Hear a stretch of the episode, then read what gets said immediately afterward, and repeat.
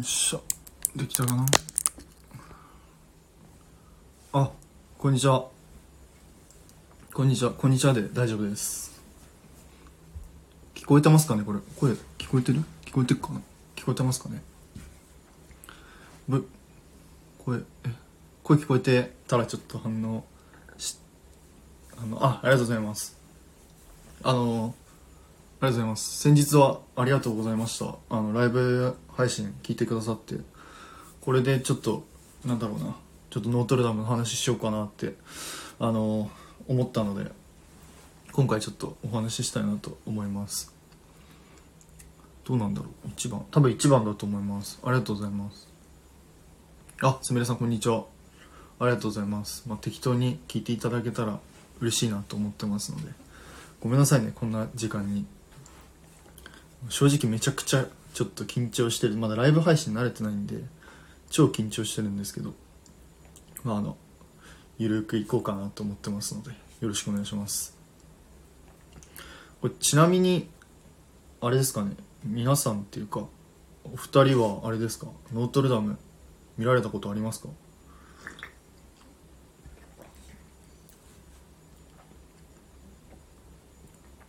トルダム見たことないけど大丈夫かな？あ皆さんそうっすね。いや全部全然今回話す内容はあのノートルダムの話するんですけど基本的にあのディズニーアニメーションにもこう通ずる話をしようかなって思ってますのであの全然大丈夫です。だからあ魔法物さんこんにちは。お世話になってます。ありがとうございます。なんであのなんだろうな。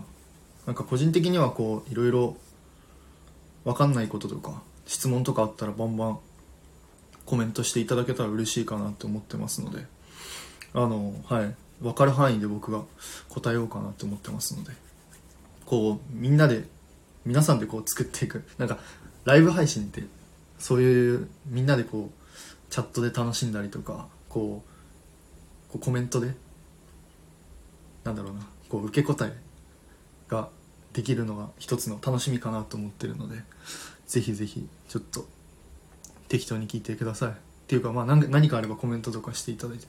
えこれってさコメントできるのかな？あコメントできるんだ。ちょっと待ってくださいね。すいません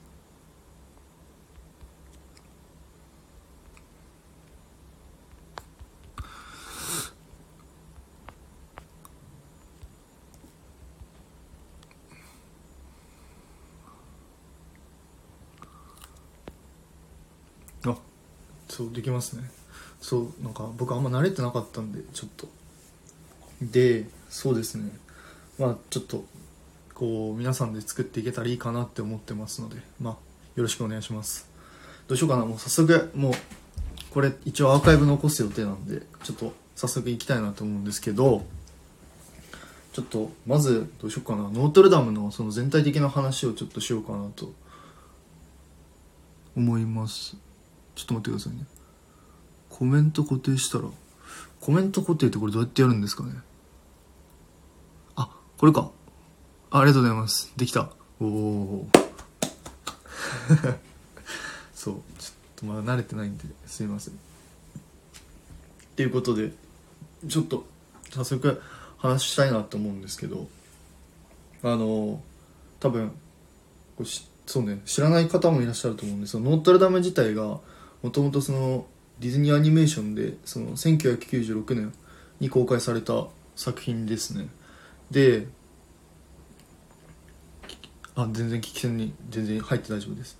であの1996年に公開された作品でえー、とその前後とかだとその結構その時代のディズニーアニメーションって結構あのいろいろな作品があるなと思って例えば「アラジン」とか「美女と野獣」とかもその1900年代の、えーディズニーアニメーションですね。でえっ、とで僕このノートルダムの作品が僕一番本当に好きなんですけどこれあの普通のディズニーアニメーションと違ってちょっと特殊かなって思ってます。あの今までのですねディズニーアニメーションと違って。っていうのがあのこう見方？人見る人によってなんだろうなノートルダムの鐘のハッピーエンドが人によってちょっと異なるかなと個人的には思ってます。まあ、ちょっとそこら辺また後でちょっと詳しく話していきたいんですけど、あともう一つ、その全然違う点っていうのが、あの、結構差別を、えっ、と、モチーフに、モチーフっていうか、差別にフォーカスした、えっ、と、話なので、結構この今までのディズニーのアニメーションの中では結構異彩を放ってる作品でした。なので、まあ、当時の1996年の時ですかね、その時の年代のそのノートルダムの鐘が公開された時って結構批判っていうかちょっとうんなんて言えばいいんだろうな。賛否両論があったみたいですね。おマノパン。マノパンこんにちは。後で多分マノパンじゃなくて多分黒パンの話すると思うから。お願いします。そうですね。すみさんの言った通りちょっと暗いイメージがあります。そう。っていうのがそのもともとそのノートルダムの鐘自体があの多分ビクトリア・ユーゴさんっていうあの方の作品が原作となってるのでビクトリア・ユーゴさんってたとあれですね。あのレレミゼとか、えー、と作っ原作の方かな。レレミゼとか作った方なんですけどなのでその原作のノートルダムの鐘は結構暗いイメージ。暗いいや原作のノートルダムはかなり暗いですね。でそれを、まあ、ディズニーチックにアレンジしたのが今回のノートルダムの鐘なんですけど、まあ、そこら辺はちょっとまたいろいろ置いといてそう。なのでそこはちょっと面白いかなと思ってます。でえっ、ー、とどうしようかな。そのそうさっきも言った通りその見る人によってあのノートルダムの鐘のエンディングっていうかエンディングがかなり面白いなって思ってて。でそこなんですけどあどうしようそこはいいか。そこはいいや。そこ一回ごめんなさい飛ばします。飛ばしてえっ、ー、とまあ僕が一番やっぱりノートルダムで好きなのがストーリーとあと作画と音楽がすごい好きです。でそうまずそのストーリーに関してはさっきも言った通りなんですけど作画に関してなんですけどこれ作画がまあまあすごいんですよね。そう。あのっていうのがまずあのオープニング始まるシーンとかが始まっ始まるシーンじゃないごめんなさい。オープニングのシーンもそうなんですけどオープニングの始まった時ってあのそのささっきじゃないけどそう黒パンっていうですねあの僕たち見てる側にこう語りかけるシーンがあるんですけどここのまず作画も素晴らしいと思ってます。でちなみにあのここの黒パンが説明するシーンのところってある作品とあのある作品と似たような始まり方してるんですけどそれちょっと皆さん分かりますか？ちょっと問題なんですけど。間のねえじゃないの。間のねえ間のねえってなん間のねえではないですね。ノートルダム絵あそう。ノートルダム絵だけはね結構有名ですよね。割と。あの何だっけ。そうね。でもパークとかで言ったらなんか割とエスメラルダとかね。えっ、ー、とフロロとかが人気なイメージですけど。おレイちゃんじゃないですか。こんにちは。いつもありがとうございます。本当に。お。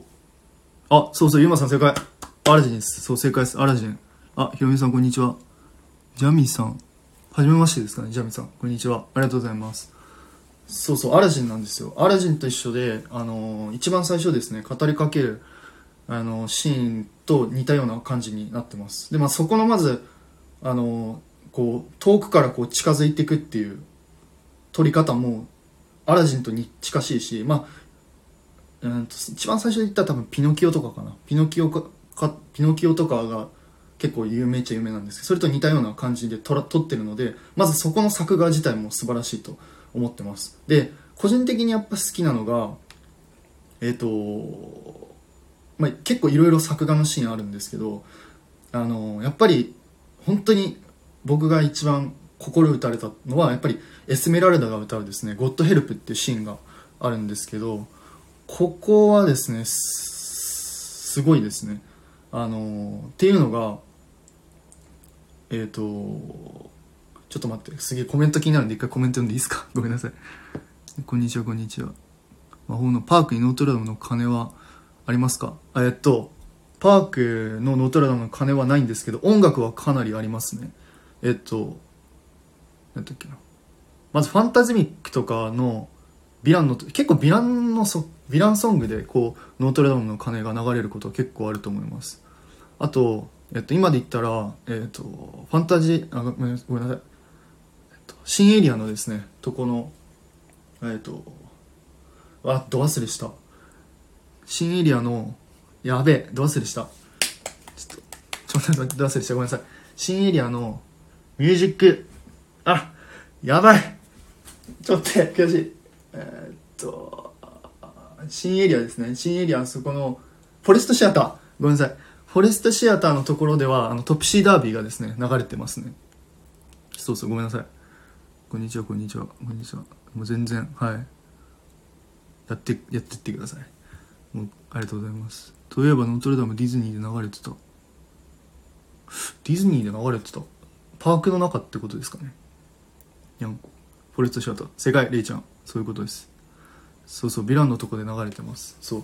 で、あ、ごめんなさい。で、話、ちょっと、戻りますね。ごめんなさい。で、その作画で一番結構好きなのが、その、えっ、と、エスメラルダ、エスメラルダのですね、ステンドガラスの、グラスのシーンなんですけど、ここね、すごいと思いますね。っていうのが、その、当時、まだ、えっ、と、多分、技術がまだ発展してないので、ほぼ確か手書きだったと思います。で、そこの手書きで、えっ、と、その絵に、多分確かね、アートディレクターの人が、なんか色合いをつけたって確か、あの、冊子で見たんですけど、そういういろいろ工夫をしてます。それ以外にも、えっ、と、エスメラルダのシーンもそうなんですけど、あとね、フロロの、えっ、と、フロロのところのヘルファイアっていうシーンもですね、ここもね、すごいっすね。マジで。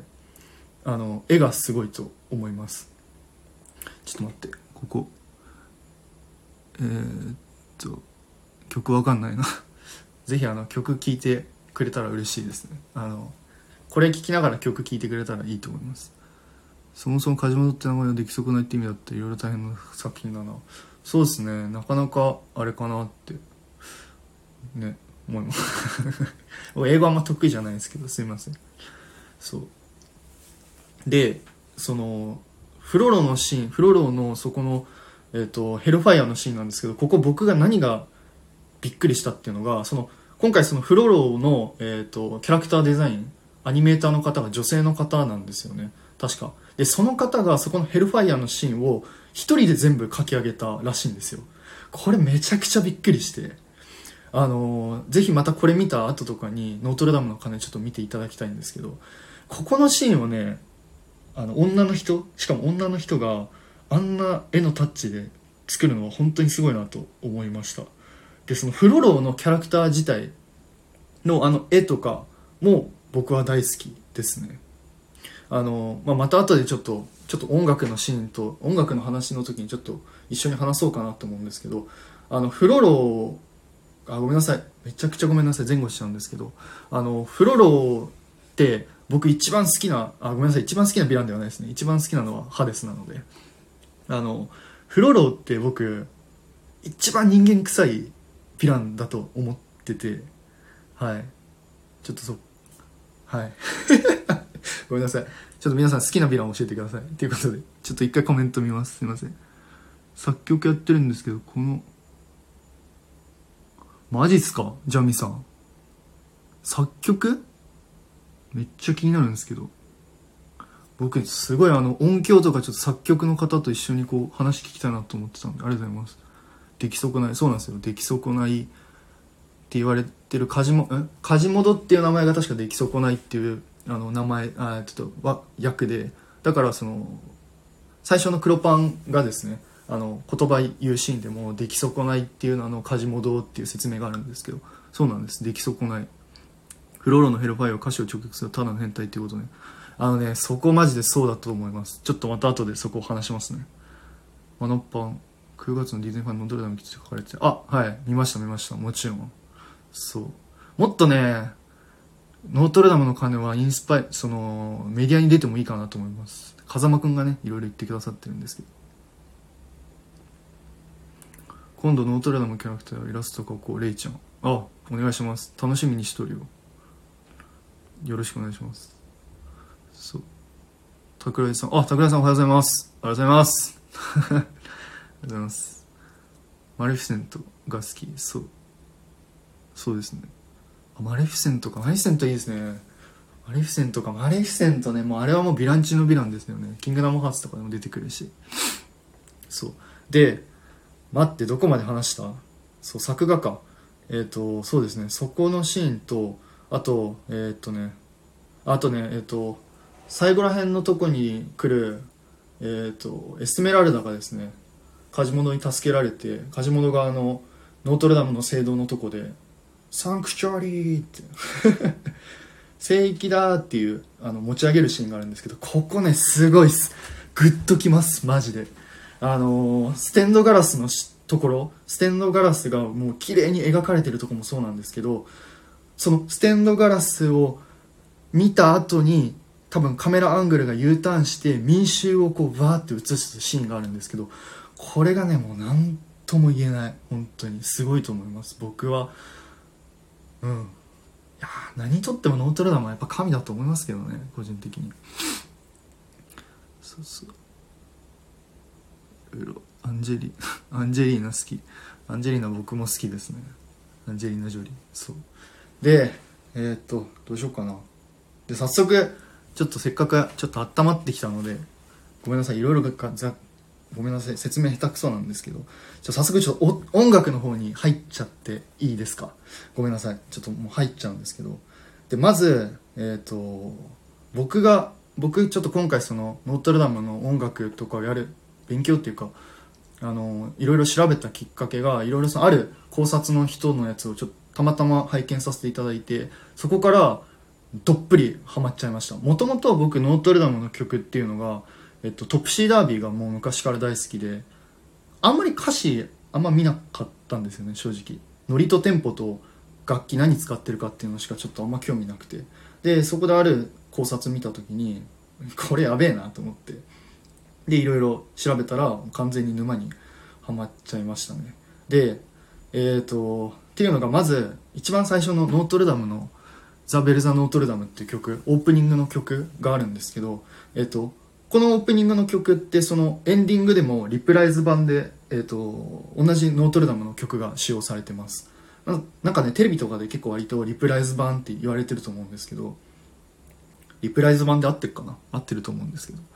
そう。あのが使われてます。でえっとねこのオープニングの曲のそのベルザ・ノートルダムの曲っていうのがちょっとやっぱり一番最初にさっきも言った通りマノパンがマノパンじゃねえや。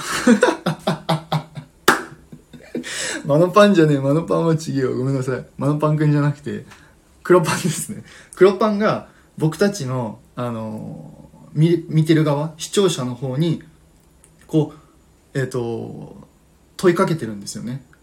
あのあの鐘を鳴らしてるのは誰かその答えを今からこう物語でみんなで見ていこうみたいな感じで物語が始まってくるのでこの時の Bells of Notre Dame の曲調も結構どっちかって言ったら暗い曲調暗いトーンで始まってでえっ、ー、とえっとね、楽器で多分おそらくチャイムが使われてるんじゃないかなと思います。ちょっとだけ僕あの音楽少しだけかじってたので、なんとなくわかるんですけど、多分チャイムが使われてて結構こう暗い感じでスタートして、スタートしていくんですけど、で、ここと、えっ、ー、と、リプライズ版のですね、ノートルダムをマジで聴いてほしいのがめちゃくちゃ僕鳥肌立ったのが、このリプライズ版のノートルダムはもちろんその物語が終わった？終わったっていうかあのハッピーエンドっていうことだったのでここの時に使われてる曲が曲っていうか楽器がおそらく多分グロッケンが使われてる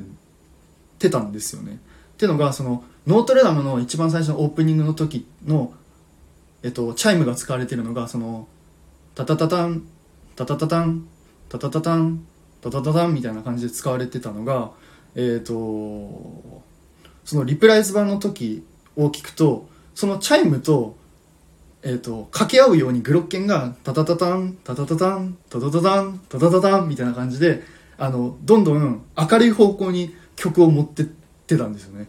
これめっちゃ聞いた時めちゃくちゃ興奮してしまってあのそのノートルダムの鐘って多分鐘っていうのをイメージしてると思うからここでチャイムだけじゃなくてこのグロッケンも使ってるっていうところもさすがだなと思いました。で多分全体的にえっ、とバックで歌ってるコーラスもえっ、と曲っていうか全体的にトーンも多分高いのかな。こうトーンも高くてもうそのままハッピーエンドみたいな曲調で終わってるんですけど、ね、何言ってんだかって感じなんですけど。ね。そんな感じなんですよね。ちょっとなんか分かんなかったら全然ちょっとコメントしてほしいですね。ちょっと。説明下手くそなんで。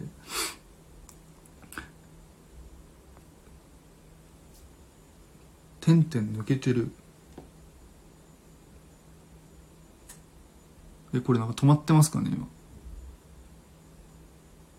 あ止まってなかった。ごめんなさい。ノートルダム久しぶり見てる。そう。すごい。あぜひマノパン見てください。おもろいけん。超おもろいよ。ノートルダムは一押しです。そうそんな感じでかなって思います。ちょっと待って。でねちょっとねちゃんと書いてきたんですよ。そう。あでプラスそうだそうだ。そのグロッケンとチャイムの掛け合いにもなってるんですけどえっ、と多分ねシンバルとかもえー、と最初のノートルダムのベルザ・ノートルダムと最後のリプライズ版のやつ比べるとシンバルの、えー、と多分回数っていうか響かせ方も若干変わってるのかなと思います。結構リプライズ版の方がやっぱりエンディングだからこう盛り上げるっていうか。あの明るい曲調にしてるのかなと思ってます。でこっからごめんなさい。マジでえっ、とねこっから本当にちょっとマニアックっていうかわけわかんないかもしれないんですけど本当に聞いてほしいです。本当に 聞いてほしいっていうかあのもしわかんなかったらコメントとかしていただけたら嬉しいんですけどちょっと説明するんですけどえっとねこの時のノートルダムのそのノートルダムっていうやつとベルザノートあごめんなさい。リプライズ版のノートルダムの歌詞をちょっと、えっと、ぜひ見ていただきたいんですけどえっとねこの時にねごめんなさいね。ちょっとこれけこの時にそのちょっと待ってください。あれ？ちょっとちゃんと。えー、っとですね。あそうそうそうそう。でえー、っとノートルダムの一番最初のえー、っとねノートルダムのその歌詞の方に注目してほしいんですけどえっとねこのディズニープラスとかで字幕版で見ていただくと分かるんですけどえっとね一部の歌詞のところにえっと「Who is the monster?」and Who is the man っていう風な記載がされてますでえっと日本語っていう記載がされてるんですよねただそこの部分同じえっと同じようにリプライズ版の方で見てみるとここがですねなんと What's make あ make あ、make the, ごめんなさい。What makes the monster and what's make the man っていう風な記載になってます。で、えっ、ー、と、えっとね、結論から言うと、日本語版だと全く、この訳し方ちょっと、訳し方っていうか、吹き替えと全く違くて、その、今言った通り、英語版だと、それぞれその、Who is a monster and Who is a man っていうのと、What's make the monster and what's make the man っていう風な記載になってるんですけど、ここのところその日本語版だと、えっと、今日も響く鐘が鳴るっていうのと、心優しき青年がっていう、あの記載になってるんですよね。で、ここ、僕めちゃくちゃ謎っていうか、わけわかんなくて、なんで、その英語版で、Who is a monster, who is a man って直訳すると、こう誰が怪物で誰が人間かっていう訳じゃないですか。で、逆に、make the monster and make the man っていうのは、誰が人間を作っ誰が怪物を作って誰が人間を作るかっていう記載になってると思います。でもうこっからもう僕の完全なる妄想の世界に入っちゃう。もう妄想っていうか考察の世界に入っちゃうんですけどえっ、ー、とねごめんなさいコメントあめっちゃ盛り上がってる。はいもう盛り上がってくださいありがとうございます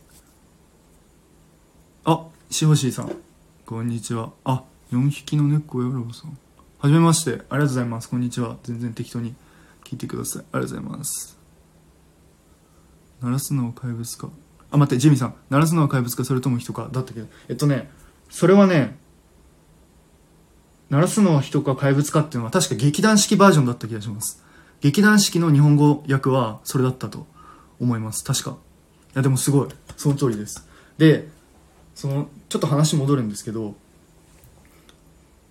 そのそのオープニング版の「Who is a monster and who is a man」っていうのはおそらく多分直訳すると「モンスターは誰で人間は誰ですか?」って言ってるので物語を見てる人からすると多分、えー、怪物はカジモド人間はフロローっていう風に考えられると思いますこれは僕もそう思いました。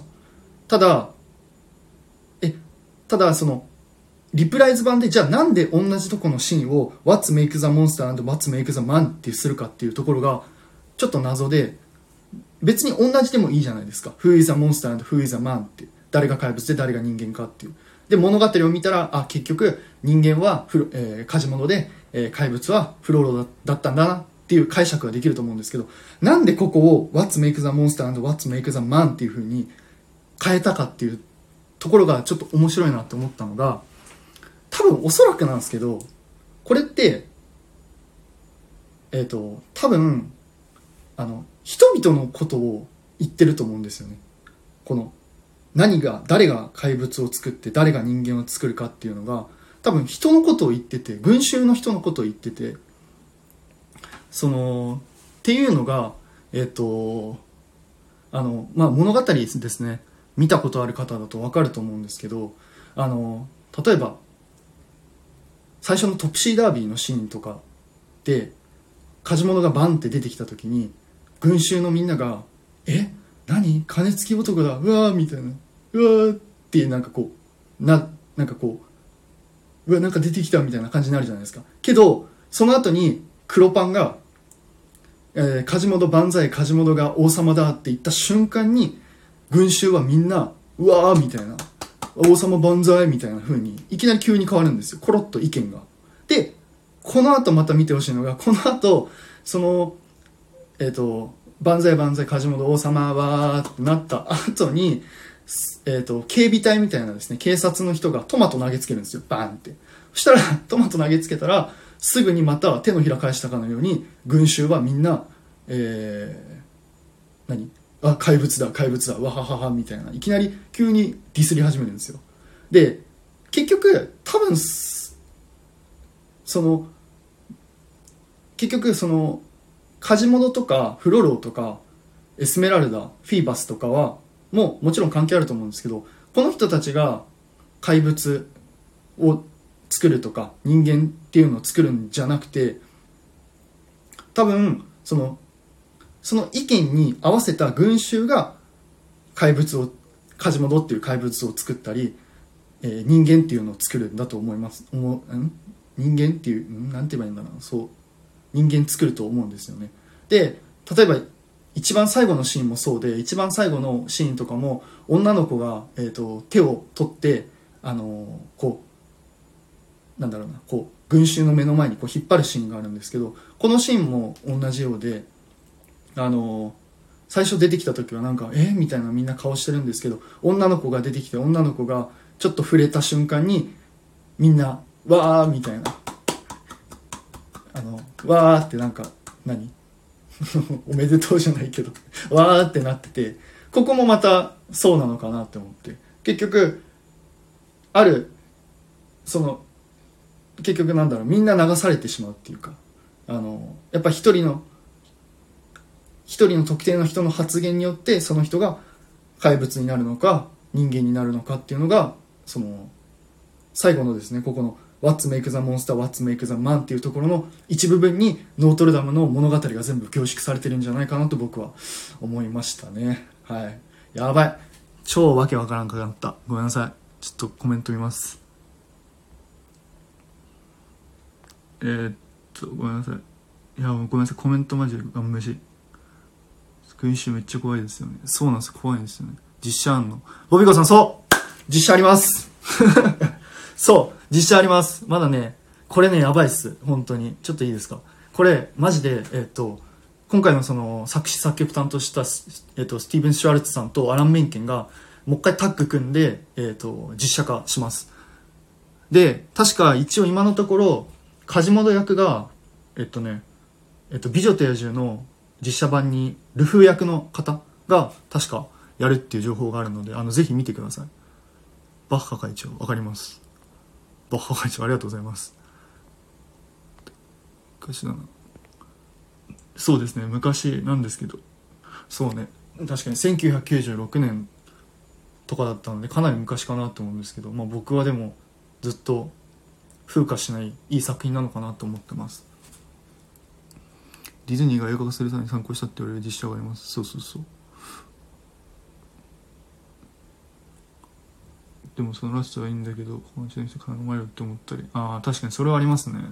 僕も見てて。まあでもまあまあ結局まあそのエンディング的にはなんだろうなさっきも言った通り。えー、っとなんだろう。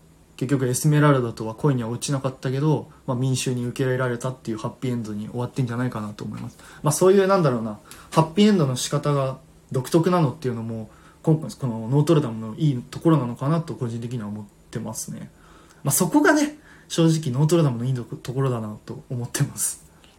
これを見て本物見たくなってパリノートルダム人見てね正直、いや、これね、めっちゃすごいですよね。あの、僕、パリ行ったことなんでわかんないんですけど、チェコは行ったけど、パリ行ってないんでわかんないんですけど、あのー、マジで本物ですよね。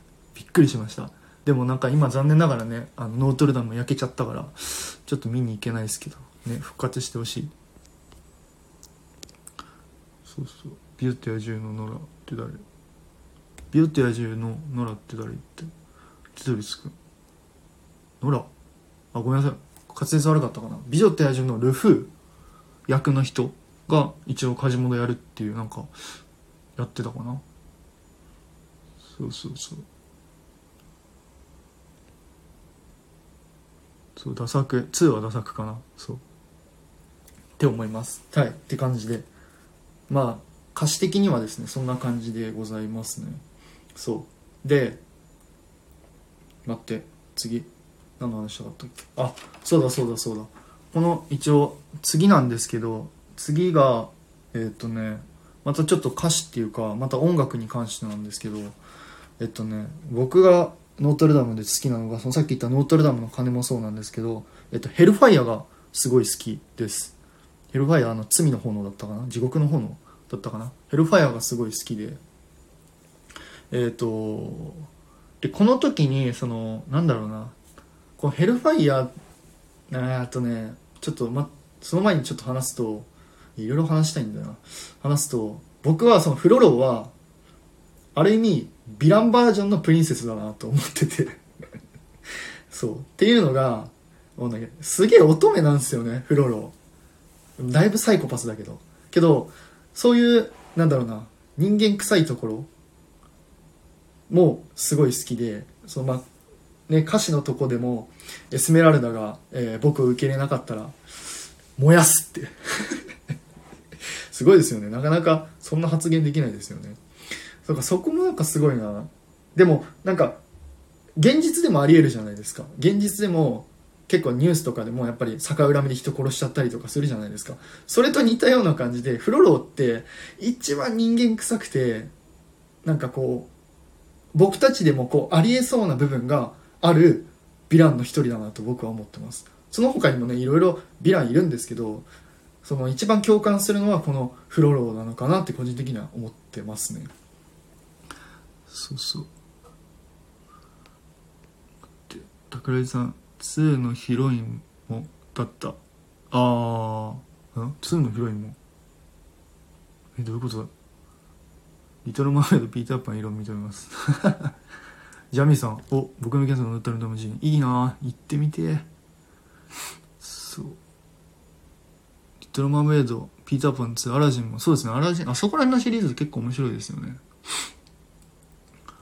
アラジン2ジャパンの逆襲確かそうだと思います。フロロはプリンセス。そう。フロロは僕はねプリンセスだと思ってます勝手に。うん。なんか一番うん人間らしいかなと思いますね。待って待ってすごい。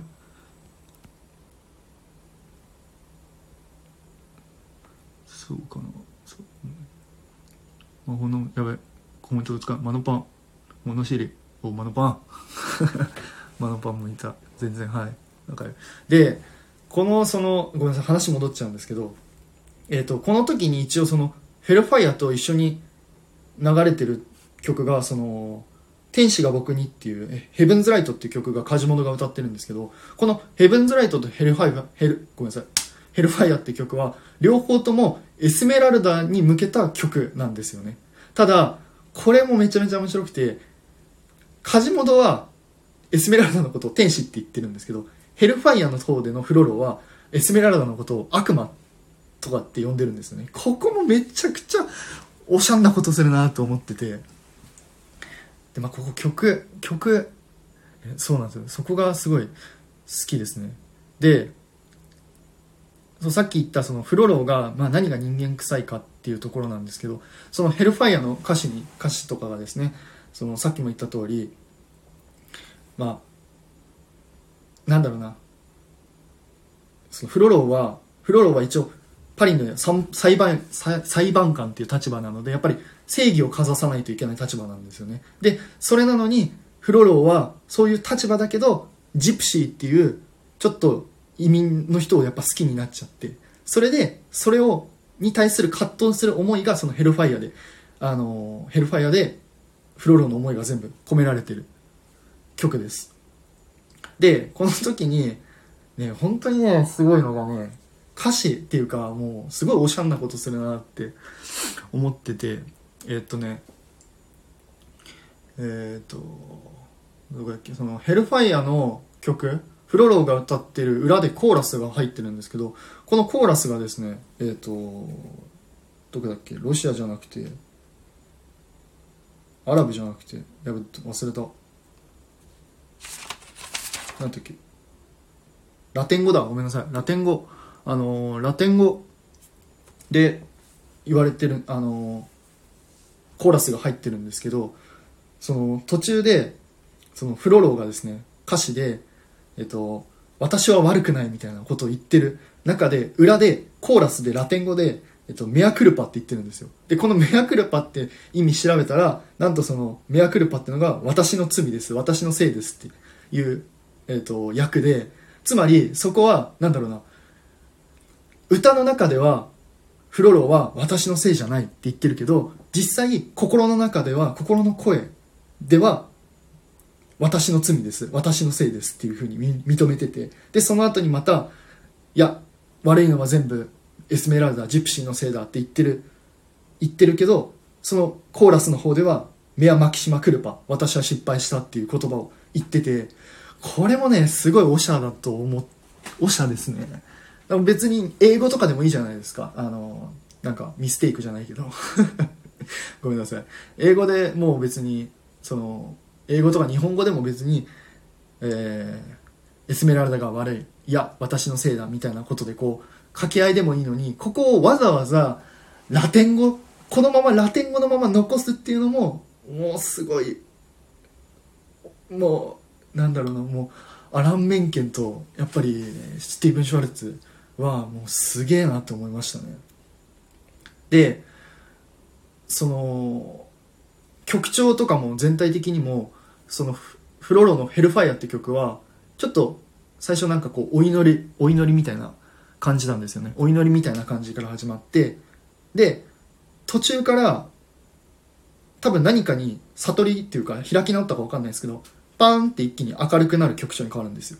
でその後にもうドンってまた音程がガーンって下がって多分ティンパニーがグーってどんどん入ってきてその炎が燃え上がるような演出をしてると思います。炎があ燃え上がるような演出をティンパニーとか他の楽器でバイオリンとかかな？バイオリンとかでこうブオーってどんどん上げてって最後に一番最後にえっと私を選ぶのか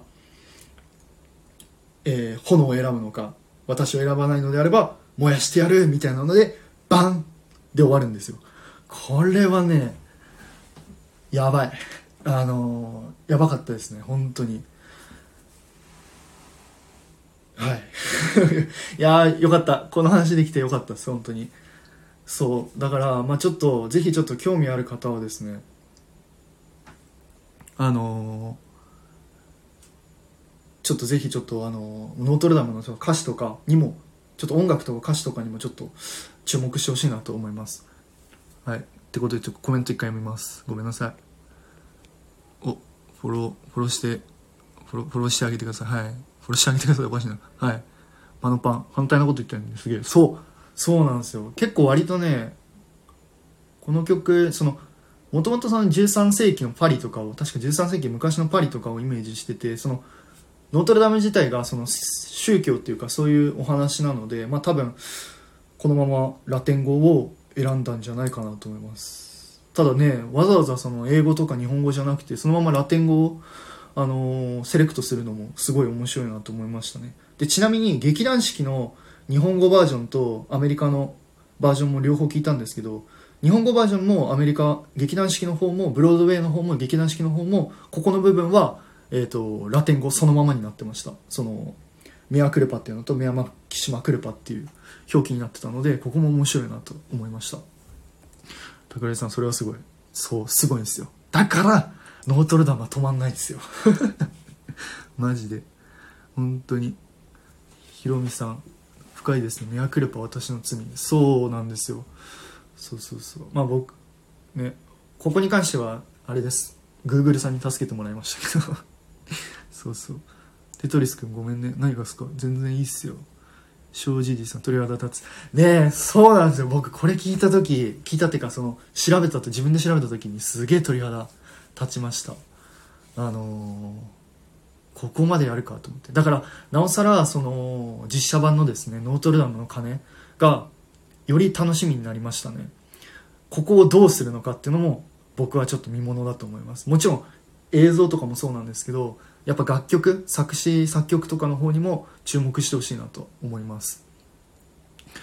やっぱり見ないと時間作ってノートルダム。そうぜひ見てください。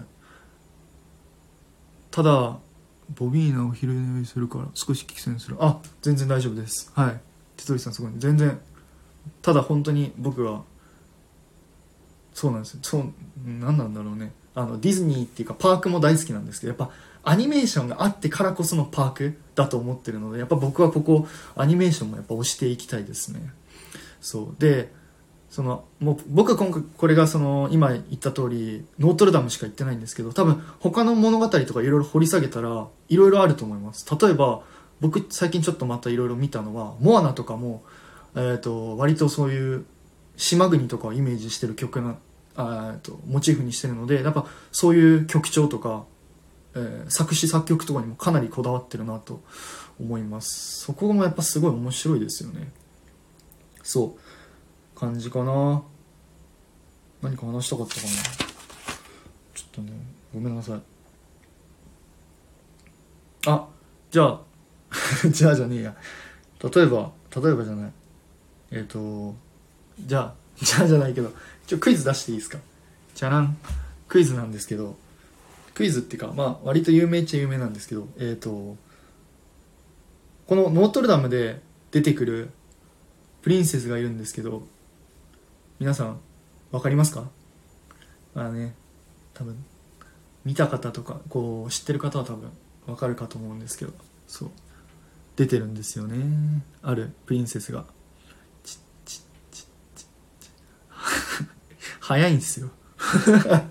そうです。正解です。ベルですでその多分ベルが出てくる来たっていうのがえっ、とえっ、とですね今回のそのベルノートルダムの鐘のえー、とスタッフが、えー、とまた「美女と野獣」のスタッフを起用あの再集結してる作品だったので、まあ、多分おそらくあのベルが起用されたんじゃないかなと思います。あとプラスして同じヨーロッパのお話なので、まあ、ベルが出てきたんじゃないかなと思います。はい。じゃあ続いて2問目いいですか？2問目なんですけどえっ、と奇跡の法廷のシーンがあるっていうシーンがあるんですけどそこのシーンで、えーフロローがフロロじゃない黒パンがですね黒パンで合ってるね黒パンが、えーあるキャラクターのモノマネというかあるキャラクターのモーションをするんですけどそれ分かりますか？これ分かった人すごいっすね。ごめんなさいコーヒー飲みます。あのぜひぜひちょっと皆さん何かあればコメントとか質問していただけたら嬉しいです。ゆうまさん G に残念。G にじゃないっす。そうそうそう。完全感。そう。G2 ではないんですよね。えーえっとねこれはえっ、と答ええ答え言っていいですか？分かる方いらっしゃるかな？分かる方いらっしゃったらぜひ。やばい。あれですねこれ一人で喋るとすげえ疲れますけどでも楽しいですね。まあやっとこうノートルダムの話ができるなと思って嬉しかった。わかんないよ。じゃあごめんなさい答え見ます。えっ、ー、とここの奇跡の法廷で黒パンがやってる一瞬のシーンなんですけどここのシーンは、えっ、と、ファンタジアのですねミッキーがのシーンと同じことをモーションをしてます。なんだろうなあのスカートみたいな風な感じでこうパッパッパっていうマジで数秒なんですけど多分それをオマージュしてんじゃないかなと思います。これもね面白かったですね。いろいろなでえっとねもう一つ多分おそらくなんですけどもう一つあるのがあってえー、だいぶ序盤にですねフィーバスがフィーバス隊長が出てくるんですけどそのフィーバス隊長が出てくる時の後ろに映ってるものこれ何の作品のなんだろうな絵かちょっと分かりますかね？何の作品かちょっとぜひちょっと分かる方分かるっていうか予想でもいいので教えていただけたら。ラジオっぽくていやどうなんでしょうね。この前ねマジでボビーさんと話しましたけどボビーさんの方がすごい勝ったっすね。ね。マジで緊張しましたけどね。でも嬉しかったです本当に。テトチンがとても生き生きしてる。やっぱねこのディズニーの話をするってねやっぱめちゃめちゃ面白いっすね。自分のやっぱ好きなことをやっぱずっと語れるので。それに関してやっぱりこれラジオ始めてよかったなと思います。でやっぱこういろんなねディズニー好きな方と出会えたので本当に嬉しいなって思いますね。ただやっぱりこういう説明とかに関してはモリラさんはやっぱピカイチだなって個人的には思いますね。勝てんもねモリラさんにはなれないです。楽しいことありがとうございます。庄司さん。そう。じっくり見てみたら面白いです。あそうそう面白いです。めちゃめちゃ面白いです。あの細かいところとかにもいろいろあるのでいろいろあのなんだろうな。細かい本当に一つ一つの作りが面白いなと思ってるのでおもいいいと思います。あでごめんなさい。もう答え言っちゃうとえっ、ー、と答え言うと多分おそらくフィーバスの後ろに映ってる絵はこの翌年に制作されるヘラクレスのイノシシが多分映ってんじゃないかなと思いますね。多分。僕は多分そうかなと思ってて。あのなんかディズニーの作品って結構その昔の作品とか次のあの作品のキャラクターをちょっと出したりとかすることがあるんですけどまあ多分おそらくこれ多分そうじゃないのかなと思うんですよね。そうそう。前回楽しかった。ありがとうございます。そう言っていただけると。でもめちゃめちゃ緊張するんですよ。今もねすごい手汗手汗が止まんなくてさっきからずっとコーヒー飲んじゃってるんですけど。れいちゃんこの前電話取ってよかったね。あのねマジでびっくりした。いやでもねマジで下手くそだなと思ってちょっと後悔してます。もっとうまい返しできたらいいなって。窓パン。みんなすごいよ。ねみんなすごいっすよ本当まだまだなんか上には上がいるなと思って。僕は目指すところやっぱり風間くんとか朝倉さんのようなこう皆さんにこうディズニーの素晴らしさを伝えれるような人になれたらいいかなって思ってます。モイラは極めてるから独自の世界観を。さあ確かに。あの世界観真似できないですもんね。あれすごいっすね。羨ましいですわマノパン俺も好きな物語キャラクターが語るようになりたいな。あでも僕はそれでいいかなって思ってますね。その多分全部把握するのってやっぱ難しいなって思ってて。やっぱディズニーとかっていうのは本当に歴史が深いしもう初っ端とかで言ったらまたいつかねシリーシンフォニーシリーズとか話したいんですけどそのアリスごめんアリスごめんなさい一番最初アリスコメディとかか。アリスコメディとかから始まって今のですねその最新作とかで言ったら例えばライアとかまでいろいろめちゃくちゃの量があると思うのでそのマノパンが好きなそのディズニー作品とかキャラクターとかをやっぱ深掘りしていくとかなり面白いんですよね。その例えば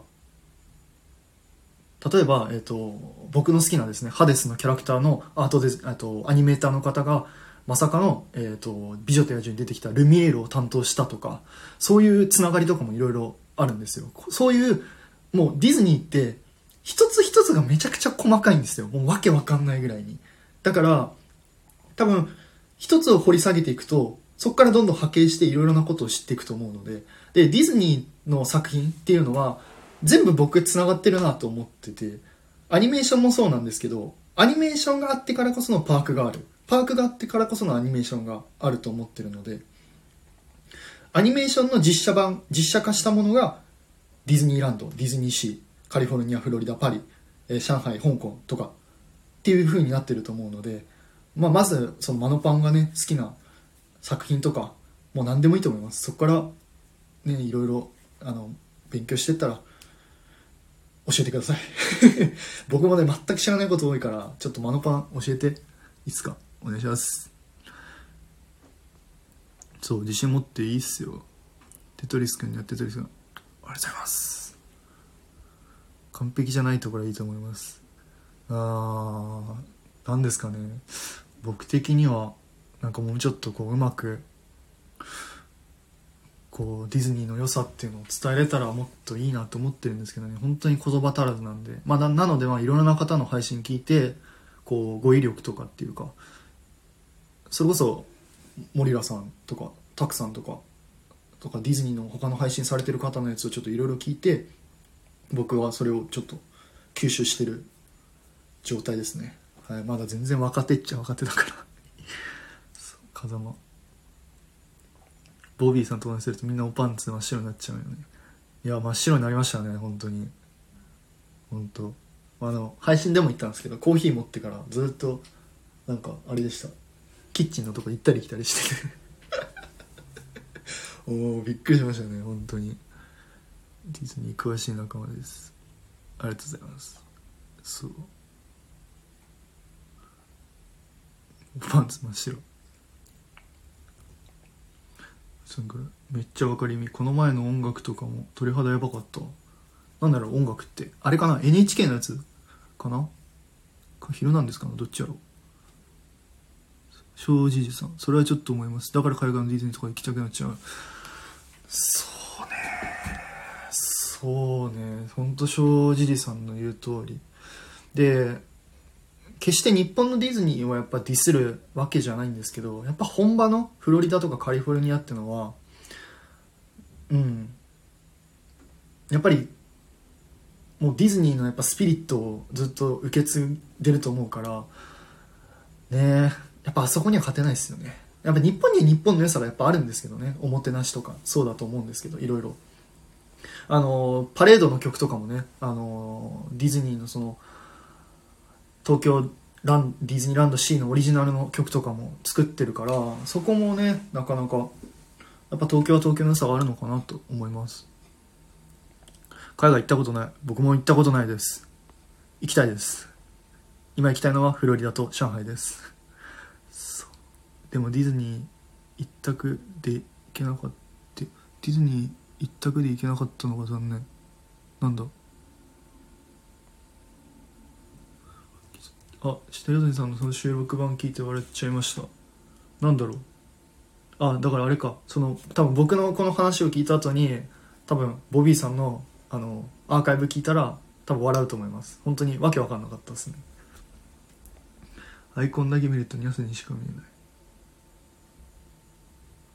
そうそう。ディズニーベスト5の時本当にやばかった。ああそうなんですよね。そんな感じでそうねノートルダムについてはこんな感じかな。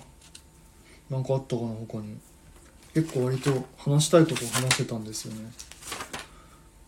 そう。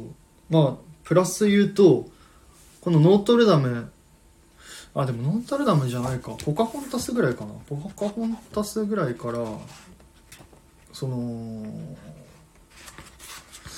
撮ったかな。ちょっとごめんなさいね。忘れちゃった。あそうか。ポカホンタスぐらいか。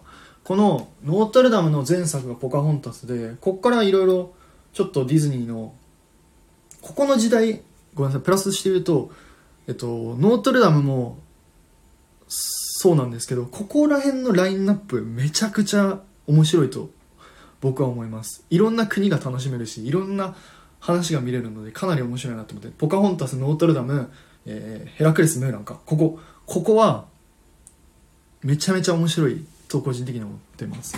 で音楽ねやっぱり。音楽はもうピカイチですね。でも何がやっぱすごいってねメンケンさんがやばいんすよ。本当に。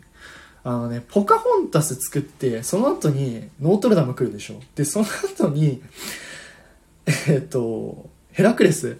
ここの3つの曲調って全く違うんですよね。もうびっくりするぐらいにノートルダムじゃなくてポカホンタスはちょっとああいう部族系のちょっと曲でどっちかといったら女性がメインの曲女性の方がそのポカホンタスがメインの曲でこういろいろなんだろうななんていうのかなこう自然とかそういうのをモチーフにしてるんですけど。でノートルダムはさっき言った通りそういう賛美歌とか宗教っていうのをモチーフにしてる楽曲制作をしてて。でヘラクレス。これがねもうねわけわかんないんですよ。こうなんでここノートルダムのこの来てからヘラクレスのあのゴスペル調の曲を作ったっていうのが僕理解できなかったですね。理解できなかったっていうかもう感動しましたね本当に。もうもう大好きっすね。もうノートルダムじゃなくて。ヘラクレスの楽曲も本当にぜひぜひちょっとまたヘラクレスはヘラクレスまた別でお話ししますねいつか。はい。ディズニーオプションでつけたのがもったいなかったってことです。ああなるほどですね。はいはいはい。そういうことか。すみません。ポカホンタス見たような。ムーランは難しい内容だった。ムーランですね。実写版のムーランはね正直ちょっと微妙だったかなって思います。アニメーションの方はすごい僕は大好きです「闘志を燃やせ」っていう曲が一番好きですね僕はマノパンムーラン好き。一緒。またもじりました。ムーランは見た。実写もプラディズニープラス見ました。はい。い全然。じゃんじゃん見てください。なんかうん面白い。あのーそうあそうそう。あともう一つごめんなさい。あともう一つえっ、とぼもう一つごめんなさい。もう一つ伝えたいのがあのね 2D の良さって僕はあると思ってて 2D アニメーションっていうのがあのそれこそそのノートルダムとか、えーヘラクレスとかムーランとかそういうのが 2D アニメーションで 3D アニメーションっていうのがラプンツェルとか、えー最近で言ったラーヤとかもそうですよね。ミラベルの魔法だらけの家も今度公開される。ミラベルと魔法だらけの家とかも 3D アニメーションなんですけどね。こう 2D アニメーションが僕は本当に大好きでこの 2D アニメーションの良さって本当にあると思っててその 2D アニメーションでもちろんすごいやっぱ手間かかったりアニメーターの方がたくさんいないとやっぱ作れないんですよね。かなり難しくて。だから現に今その本場のディズニーのアニメーションスタジオの方でもかなりアニメーターの方が結構切られてるっていうかいなくなってるっていう話を聞いてでここでやっぱ皆さんにその伝えたいのが 2D アニメーションを見てほしいっていう ってとこですね。あのやっぱどうしてもやっぱ最新しいアニメーションとかやっぱピクサーとかね。ピクサーとかやっぱ面白いんですけどピクサーとかもピクサーとかそういうのやっぱ面白い良さもあるんだけどやっぱ昔のこういうなんだなんだなんて言えばいいんだろうな。この 2D アニメーションならではの絵のタッチとかキャラクターの動きとかあと作画バックバックグラウンドっていうかその背景画とかっていうのもやっぱ 3D アニメーションにはない良さなのかなと思いますのでぜひちょっと見てほしいな。でさこれに関してはあの前ちょっと配信でも言ったんですけどねあのディズニープラスでエリック・ゴールドバーグさんがグーフィーの短編集をですね手書きで書いたからこれは僕は本当に嬉しかったですね。テンション上がりました。うん。ねそうかなって思う。2D 大好き。ね 2D めっちゃいいいいと思うんですよね個人的には。2D の良さがあると思います。プーさんで 2D の手書きアニメーションがあった時めっちゃ悲しくなりました。寂しくなりました。ね。でもその後ぐらいじゃないっすっけ？あのー、プリンセスと魔法のキスが。えじゃなかったっけ？ごめんなさい。確かプリンセスと魔法のキスがその後ぐらいに。違うか。プリンセスと魔法のキスって2000あ違うわ。ごめんなさい。そうだ。プリンセスと魔法のキスは2009年だ。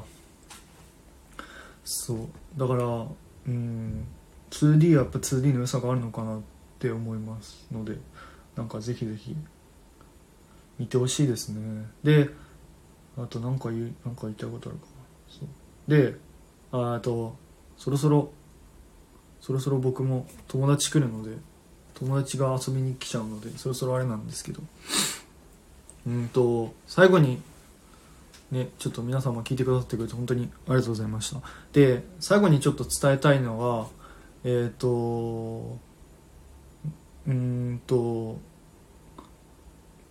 うんまあごめんなさい。また重複しまたあの内容またちょっと重複しちゃうんですけどやっぱりディズニーアニメーションそのパーク？ディズニーパークとかもやっぱり面白いんですけどやっぱアニメーションをやっぱりいろんな人にたくさん見ていただきたいなって僕は思います。でね、なんか好きなやつでも何でもいいんですけど。でそれを見て、うん、やっぱ音楽そのディズニーのアニメーションっていうのはやっぱ音楽も僕はやっぱり魅力作画音楽っていうのもやっぱ魅力だなって思って。でアニメーションの音楽がパークとかでも使われてたりとかするのでやっぱり、うん、アニメーションもやっぱいいのかなと僕は本当に推します。